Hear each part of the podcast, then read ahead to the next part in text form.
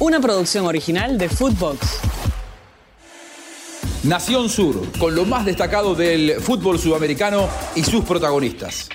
Hola, ¿qué tal? ¿Cómo les va? Bienvenidos a Nación Sur, una nueva edición muy especial porque arrancan las eliminatorias. Estamos a horas nomás de los primeros tres partidos, entre jueves y viernes se juega la primera fecha de eliminatorias. Una eliminatoria diferente al resto porque por primera vez Colmebol tendrá seis plazas y media. Muchos dicen, bueno, la eliminatoria más fácil de la historia, sí, para los que se clasifiquen. Después para otros, eh, eh, algunos seleccionados imagino que no estarán tan tranquilos, más allá de que hay dos plazas más. Antes de comenzar, recuerden calificarnos con cinco estrellas, seguir el podcast, escribirnos qué les pareció el episodio del día de hoy y también véannos en YouTube. Tenemos nuestro canal de YouTube en Nación Footbox. Dejen su like, activen la campanita y compartan el video.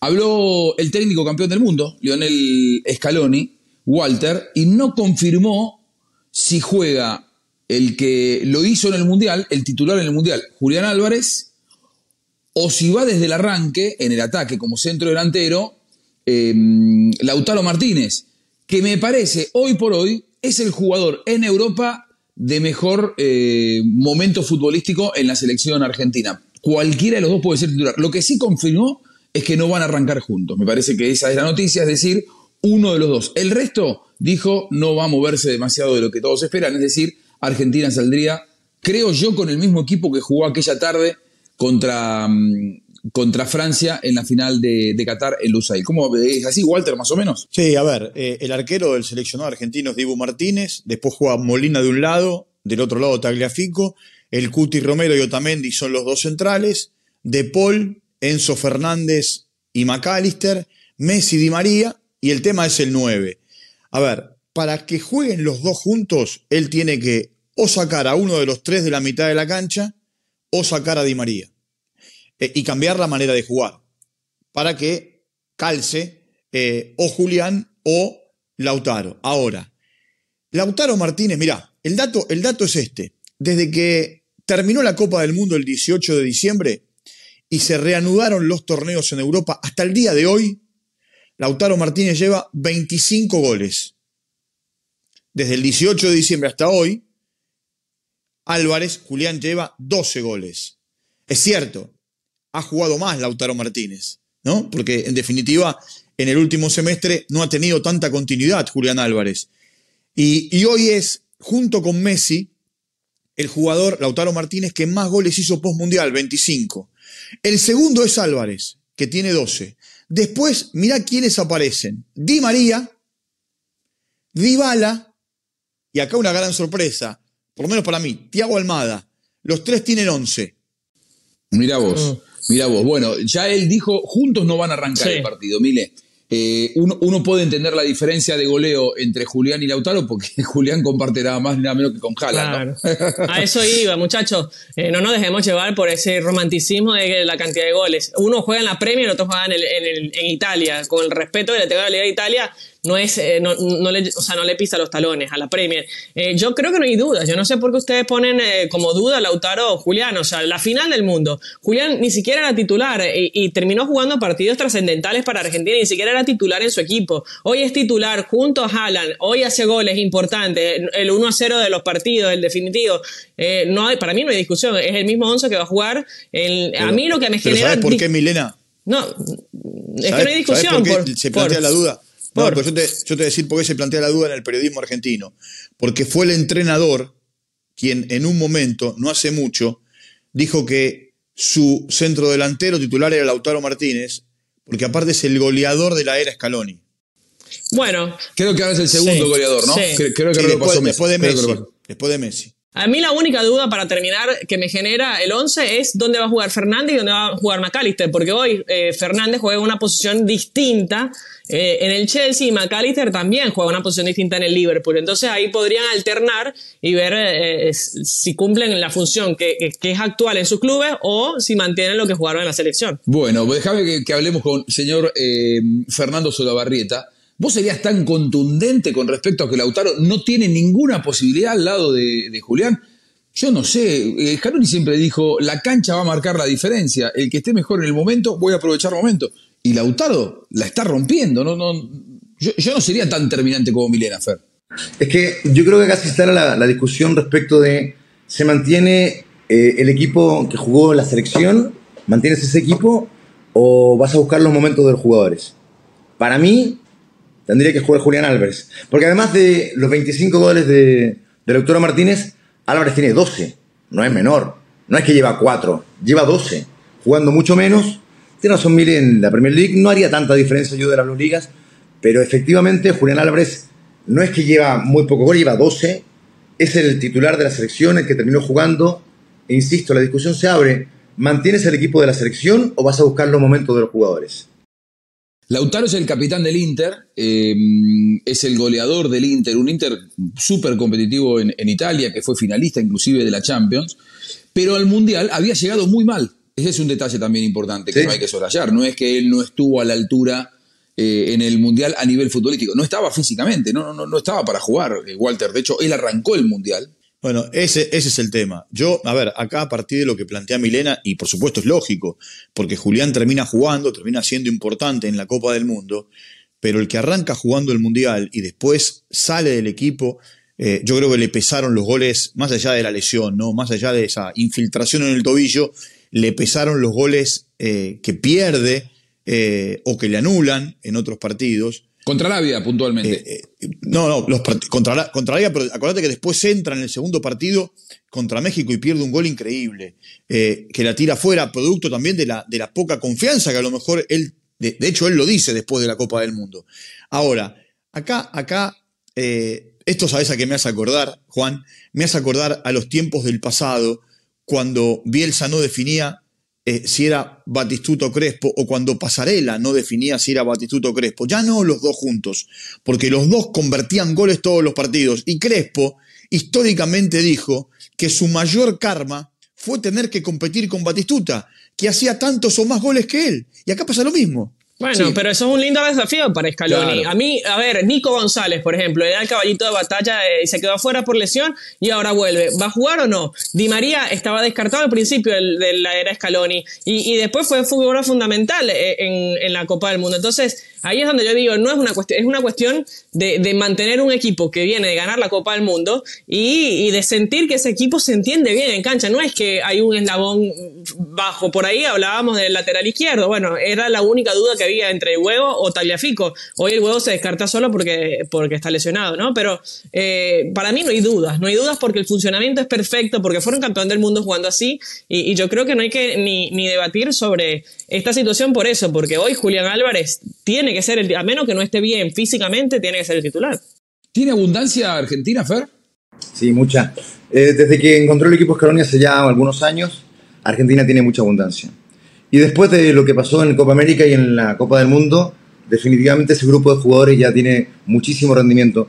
Tiene abundancia, tiene un equipo titular, tiene alternativas. Argentina tiene mucho, muchísimo. Del trabajo de Scaloni y de este grupo que encontró hace un par de años. Eh, uno siempre cuando mira a, los más poderosos en Sudamérica, lógicamente posiciona a Argentina y a, Brasil. Argentina es campeón del mundo, Brasil no, en la actualidad. Em, ¿Hay una diferencia hoy marcada entre Argentina y Brasil? ¿O no? ¿Qué piensan? No, yo no la veo. Sí. No, yo no la veo. Brasil no tiene entrenador. No, está bien, pero yo, no veo una gran diferencia. Argentina es el campeón del mundo. No, Escuche. Sí, está bien. Argentina es el campeón del mundo. ¿Sabes por qué hay diferencia, Fer? ¿Eh? ¿Sabes por qué, ¿sabes por, qué? hay diferencia? Más allá del tema del entrenador, vos tenés que tomar la lista de convocados de Brasil. Diniz hizo una limpieza tremenda. Salvo Neymar, eh, bueno, Vinicius está lesionado ahora. Salvo Neymar de la vieja guardia, no quedó nadie. Pasó la escoba, limpió y está rearmando el seleccionado. Yo no sé si es porque él quiere hacer eso o porque desde la Confederación Brasileña de Fútbol le dijeron, mira, todos afuera y cuando llegue el nuevo entrenador o no, pues a lo mejor se queda Diniz al frente del seleccionado, no lo sabemos. Porque tampoco Ancelotti dijo que va a ser el técnico sí, sí, Está hablado que después de, que termine su contrato con Real Madrid, que es en junio, eh, está para Brasil. Sí. Yo te digo una cosa, yo hasta que no lo vea Ancelotti en Río de Janeiro, en conferencia de prensa, voy a descreer, porque el presidente, pero no por vos, Milena, ¿eh? No, no, no, porque el presidente de la Confederación Brasileña dijo, eh, estoy charlando, estamos dialogando, eh, vamos, vamos a ver, esperemos, y la verdad, yo no sé, viste. eh, si, si Ancelotti eh, tiene... A pedido de eh, Ancelotti, Walter, porque igual, eh, es un caballero Ancelotti. Ancelotti tenía la propuesta y a pedido de él en conferencia dijo yo no ahorita no negocio porque soy entrenador del Real Madrid y voy a finalizar acá. Pero está todo clarísimo que después la Copa América va a asumir... Bien, eh, bueno. Bueno, eh, más, tiene que haber yo- seguramente. yo- Sí, digo que tiene que haber hasta coordinación, tal vez, entre Diniz y Ancelotti en este instante. Y a lo me mejor. Hasta, que sí, porque es un ciclo claro, que empieza. Claro, a lo mejor esta limpieza tiene que ver con una decisión de Ancelotti. Puede ser también. Y volviendo al tema, Juanjo, que tú preguntabas, cortito, Claro. este. De hacer una limpieza de jugadores. Claro, hoy evidentemente hay un equipo mejor que otro porque uno es el campeón del mundo y el otro no. Pero en cuanto a potencias futbolísticas, yo no veo nunca una gran diferencia entre Brasil y Argentina. Por lo que Yo significa Brasil, coincido. ¿eh? Yo, yo yo coincido. Yo creo que la tendencia siempre, por, por cantidad de jugadores, es que Brasil esté un poco mejor que la Argentina. De hecho, en la última eliminatoria, Brasil sacó una diferencia de puntos. Argentina fue descontando, pero creo que terminaron a seis puntos entre uno y otro, teniendo en cuenta además que hubo un partido que nunca se jugó en, en- en- en San Pablo. Eh, pero sí creo que hoy Argentina tiene un plus porque tiene un equipo armado, porque tiene confianza y porque Brasil está en reconstrucción sin el nombre propio de saber quién lo va a terminar de moldear. Yo cuando miro a Brasil digo que se toma la licencia de aquel que sabe que es poderoso, porque cualquier otro seleccionado del de, de Sudamérica, y en esto incluyo a Argentina, no podría darse el lujo de arrancar una eliminatoria con un entrenador que no sabe si dentro de siete meses la va a seguir dirigiendo. Y Brasil lo hace porque sabe que es poderoso, porque sabe que entra igual al Mundial, probablemente por el hándicap que le entrega, que haya seis clasificados y medio de 10, ¿no? Brasil debe, debe decir, en el peor, ni en el peor de los escenarios me veo afuera, afuera del Mundial. Cualquier otro seleccionado no podría darse ese lujo, Walter. Pero, eh, Juanjo, Argentina y Brasil, por supuesto, y esto no, no- a lo mejor hasta podría agregar alguno más.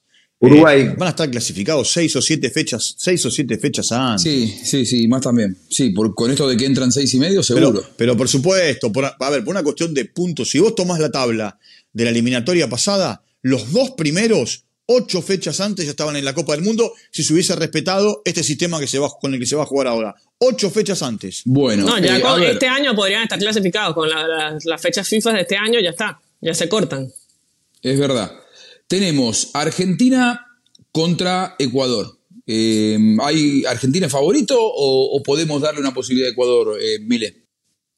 No, es recontra favorito. A ver, es verdad que Ecuador viene en alza, tiene jugadores como Caicedo, como Estupiñán, o sea, jugadores con una base importante que están jugando en ligas grandes, eh, pero bueno, viene también con un nuevo proceso de entrenador con Sánchez Vaz, eh, que es español, eh, y dejó al lado al pragmatismo de Jesús Alfaro, ¿no? Eh, es un equipo que le puede costar este arranque y además debuta con el más difícil, que es Argentina, pero igual juegan en el Monumental, yo creo que Argentina es recontra favorito. ¿Estás de acuerdo, Fer? Completamente de acuerdo. Argentina es absolutamente favorito en este primer partido frente a Ecuador. Aunque alguna vez, no sé, Walter se va a acordar, hace una o dos eliminatorias Ecuador empieza ganando la Argentina, ¿no? Ganó, dos dos- ganó, ganó en la cancha de River con Gustavo Quinteros como técnico. Claro, claro. Sí, pero igualmente me parece que esa sorpresa hoy no se da. Argentina es favorito. Bueno, yo, yo a mí lo, lo de Ecuador, lo que me genera alguna duda no son los jugadores, sino que su entrenador. Yo sé, Para mí también es una moneda al aire. Claro, yo sé que es muy lírico, muy lindo, a los amantes de los violines como Milena les llena los ojos tener a uno de estos acá, pero yo lo quiero ver A mí acá, no, ¿eh? ¿eh? Lo quiero ver en te voy a decir, Lo- no me llenan los ojos porque te voy a decir, eh, ¿te acuerdas de Cruz que lo trajeron y duró un estornudo? Eh, era 15 minutos, más o menos. sí. Claro, era, la idea era esa, ¿no? Jugar en la, de la escuela Cruz, por eso ni, lo traen ni al un español. entrenamiento duró. Pero no, no, pero el español, lo, lo que pasa es que va a jugar en una eliminatoria sudamericana, no entiende el contexto, no entiende la cultura, la idiosincrasia. Para mí es muy difícil enseñarle a un entrenador extranjero, mira a Peseiro y a Queiroz, ¿no? Les fue mal siendo buenos entrenadores eh, en el fútbol europeo. Esa selección de Qatar que él dirigía tenía algunas cosas interesantes, pero hay que ver si lo puedo aplicar acá en Sudamérica, ¿no? En, en nuestra eliminatoria. ¿Sabés, pará, ¿sabés cuál fue la diferencia entre Qatar y Ecuador? Que él llegó al Mundial de Qatar, donde no le fue bien, le fue mal con, con su Sin seleccionado. Tenía como ocho años, pará, tenía como ocho años de laburo. Mm. Y acá, para acá, tiene, tiene dos partidos y llega casi sin entrenamiento al partido contra Argentina. Ojalá, para, a ver, quizá, quizás es, es una sorpresa. Para mí es una moneda, es una moneda al aire. Sí, pero solo para contextualizar, hay gran diferencia entre el actual técnico de Ecuador y, y Jordi Cruyff. Jordi Cruyff era ni siquiera técnico en Europa, o sea, fue un com- completo invento de algún representante seguramente y por eso no tuvo ninguna evolución en Ecuador. No estamos hablando de un técnico. De, yo te, yo- para, yo te digo de quién, yo te digo de quién. Lo llevó quien hoy es director deportivo del Villarreal, que, fue que fue contratado como gerente general seleccionado. Y cuando le apareció lo del Villarreal, pegó el portazo en plena pandemia y Cruyff no tuvo otra que irse. Cruyff no tuvo ni un solo entrenamiento, es más, no tuvo ni una convocatoria. claro. Claro, por eso Alfaro termina asumiendo 15 días antes, tuvo dos entrenamientos y medio, salió a la cancha, perdió contra Argentina en la, en- en la bombonera, pero eh, bueno, terminó haciendo un, un- un muy buen trabajo. 1 a 0, 1 a 0 gol de Messi, Gol de, de penal, Messi de que- un penal que para mí no fue. Sí, falta de, falta de tu opinión. Bueno, Colombia contra Venezuela. Eh, ¿Podemos eh, esperar? Primero repasamos los tres partidos del, del jueves y después vamos a los del viernes, donde Uruguay y Chile me parece que es un partidazo, porque son dos fuerzas eh, eh, que van a luchar probablemente por, por puestos parecidos. Eh, Colombia-Venezuela. ¿Venezuela puede dar el batacazo, Mile, en, en Colombia? Si- tradicionalmente se dice Venezuela le hace buenos partidos a Colombia. Sí. Las últimas no veces gana. que vino a Barranquilla se comió tres, ¿eh? Las últimas dos eliminatorias se comió tres. por eso, en, en Barranquilla no gana. De hecho, una sola victoria creo que tiene en el historial y fue para la eliminatoria de 2016, si mal no recuerdo. Pero en Barranquilla a, Venezuela no le va bien, le va bien de local y es verdad, le ha amargado más de una fiesta a Colombia, incluso hace dos eliminatorias atrás que casi lo deja fuera por eso. Eh, pero bueno, yo creo que hoy estamos an- ante primero el debut de Batista, hay que ver cómo le va en el contexto, ¿no? De ir a visitar a Colombia, sabiendo lo que eso representa. Pero, eh, a ver, Venezuela hoy cuenta con una delantera, por ejemplo, que es titular en todos sus equipos, que viene bien, con Joseph Martínez al lado de Messi, aprendiendo un, montón, eh, que viene con Darwin Machís en la Liga de España, que también la está yendo bien. O sea, viene con delanteros, con Salomón Rondón, es verdad, no es titular, pero bueno, es el histórico goleador de Venezuela, que fue el, el que marcó ese gol en la única victoria de los últimos tiempos de Venezuela sobre Colombia. Entonces, eh, viene bien con equipo, con jugadores que son titulares, ya Ángel Herrera, no, no hay lesionados, y podría dar un batacazo. Es difícil en Barranquilla, pero bueno, eh, yo no le quito la esperanza. A mí me juega una mala memoria a veces la, la situación. Yo, si no recuerdo mal, en la previa del Mundial del 2006, eh, Argentina, Argentina jugó, eh, que el famoso gol del gol, el día del el gol del Piojo López a Mondragón, y creo que venía de perder con Venezuela un gol de Arango en Barranquilla. Sí, Puede sí, ser. Para Alemania, ¿no? sí. Sí. Sí, sí, puede ser. Es más, es más, esos dos partidos, esos dos partidos que se jugaron seguidos, jueves, martes, una cosa así, determinaron la salida de Pacho Maturana. Pero es que Colombia en Barranquilla para mí no es su sede ya, no se siente cómodo. La, la última eliminatoria ganaron solo tres partidos en condición de local. De Tres hecho, partidos nada más, uno a Venezuela, uno a Chile y uno a Paraguay. El partido se va a jugar a las 6 de la tarde y no a las 3 como tradicionalmente se utilizaba, porque los jugadores, justamente esto que dice Milena, los jugadores colombianos, que la mayoría juegan en Europa, o no sé, Juanfer viene del invierno argentino, llegan acá, hace 40 grados, te lo ponían a las 3 de la tarde, con 85% de humedad, no se puede respirar. Y entonces ya no se hace fuerte como local, pidieron jugar más tarde. Eh, se va a jugar a las 6 de la tarde, va a ser mucho calor igual, porque riegan la cancha y se levanta el calor. Imagínate lo que es eso, Fer. Sí, sí, no. Es un, es un infierno eso. Pero es un infierno también para los colombianos porque no están acostumbrados. Entonces, dice, tiene razón Milena, ya no es la sede de, de Colombia Barranquilla. Aún así, creo que Colombia es muy favorito, perdón, Milena. Sí, no, está bien, yo Es que también. sabés lo que, pa- sabés lo, sabés lo que pasa, no perdió. A ver, a- corregime, Juanjo, vos que conoces más. Desde que asumió Lorenzo, no perdió. No, no perdió. Y viene No, son ocho partidos sin perder. Le Ocho. ganó a, Ale- a Alemania en Alemania, ¿no? Una victoria que si bien es en el marco de un partido amistoso, eh, en Colombia ge- generó mucho entusiasmo. Hoy en Colombia de lo que se habla es si juega Juanfer o si juega James. Puede ser que juegue Juanfer o puede ser que no juegue ninguno de los dos. Juanfer tiene mejor nivel futbolístico porque está actuando 90 minutos en Racing y viene de un buen partido el fin de semana. James todavía no en Sao, en Sao Paulo, pero la noticia es que Carrascal salió el domingo de Rusia y todavía no llegó. Estamos a miércoles. Sí. Todavía no llegó. Le cuesta, él, él jugó en Rostov en condición de visitante, una ciudad que está muy cerca de Ucrania, muy difícil salir de esa ciudad y no hay vuelos directos a muchas sedes en Europa desde Moscú por esto del conflicto bélico. Entonces todavía está dando vueltas. Se lo esperaba hoy a la mañana, pero todavía no llegó Carrascal, así que está absolutamente descartado para ser titular contra Venezuela. Jugador que venía actuando como, como titular en el equipo de Néstor Lorenzo. Ahí hay, ahí hay una baja obligada. Para Chile es la final del mundo, el debut contra Uruguay, Fer. Un partido muy difícil, muy complicado. ¿Un punto sirve? que- ¿Eh? ¿Un punto sirve? Muchísimo, muchísimo. Ahora, recuerdo la- el comienzo de la eliminatoria anterior donde también llegábamos más o menos con estas características, eh, con mucho pesimismo y la selección chilena estuvo a punto de ganar el partido. Es más, debió haberlo ganado de no mediar el, el arbitraje de no recuerdo quién a estas alturas ya. Eh, ¿Se acuerdan ustedes del... Verdad. Sí, el- sí, fue el- sí. el penal de, de Coates que no se cobre, después el, el gol que vino sobre el final del partido. Este, es muy difícil para Chile. No fue lo del dedo de Isla, ¿no? ¿no? No, eso fue en la Copa América, 2015. Ah, ah, Sí, claro. lo sobre Cavani. La chicana. La Sí, sí, chicana. sí. Este, mm, igualmente creo que se llega más o menos en la misma, en la misma condición, con Chile desarmado, con una generación dorada ya completamente caduca. Hay tres o cuatro jugadores de esa selección, pero la verdad mm, ya no tiene el rendimiento como para estar incluso, ojo, eh, en la titularidad del equipo. Pero como la otra generación no logró desarrollarse nunca, precisamente porque se insistió mucho en la generación dorada, es que tal vez, tal vez haya uno que otro jugador de la generación dorada como titulares. Vidal, Charles Aranguis, Alexis, incluso Alexis, que no ha jugado y no ha entrenado un minuto en, en esta pretemporada, porque llegó tarde al, al equipo, llegó al Inter hace una semana, y eventualmente Gary Medel. No, o sea, podrían cuatro de la generación. ¿Sos, pesi- sos pesimista Yo- o optimista? No, yo creo que es un partido muy difícil, muy difícil. Con Uruguay, una- No, y en la eliminatoria en general, por este panorama que nos estás pintando, ¿sos pesimista o sos optimista No, para el ¿sabes por qué soy optimista? Porque entran seis, seis y medio. Si no, yo te diría que el programa es muy Claro. difícil para Chile.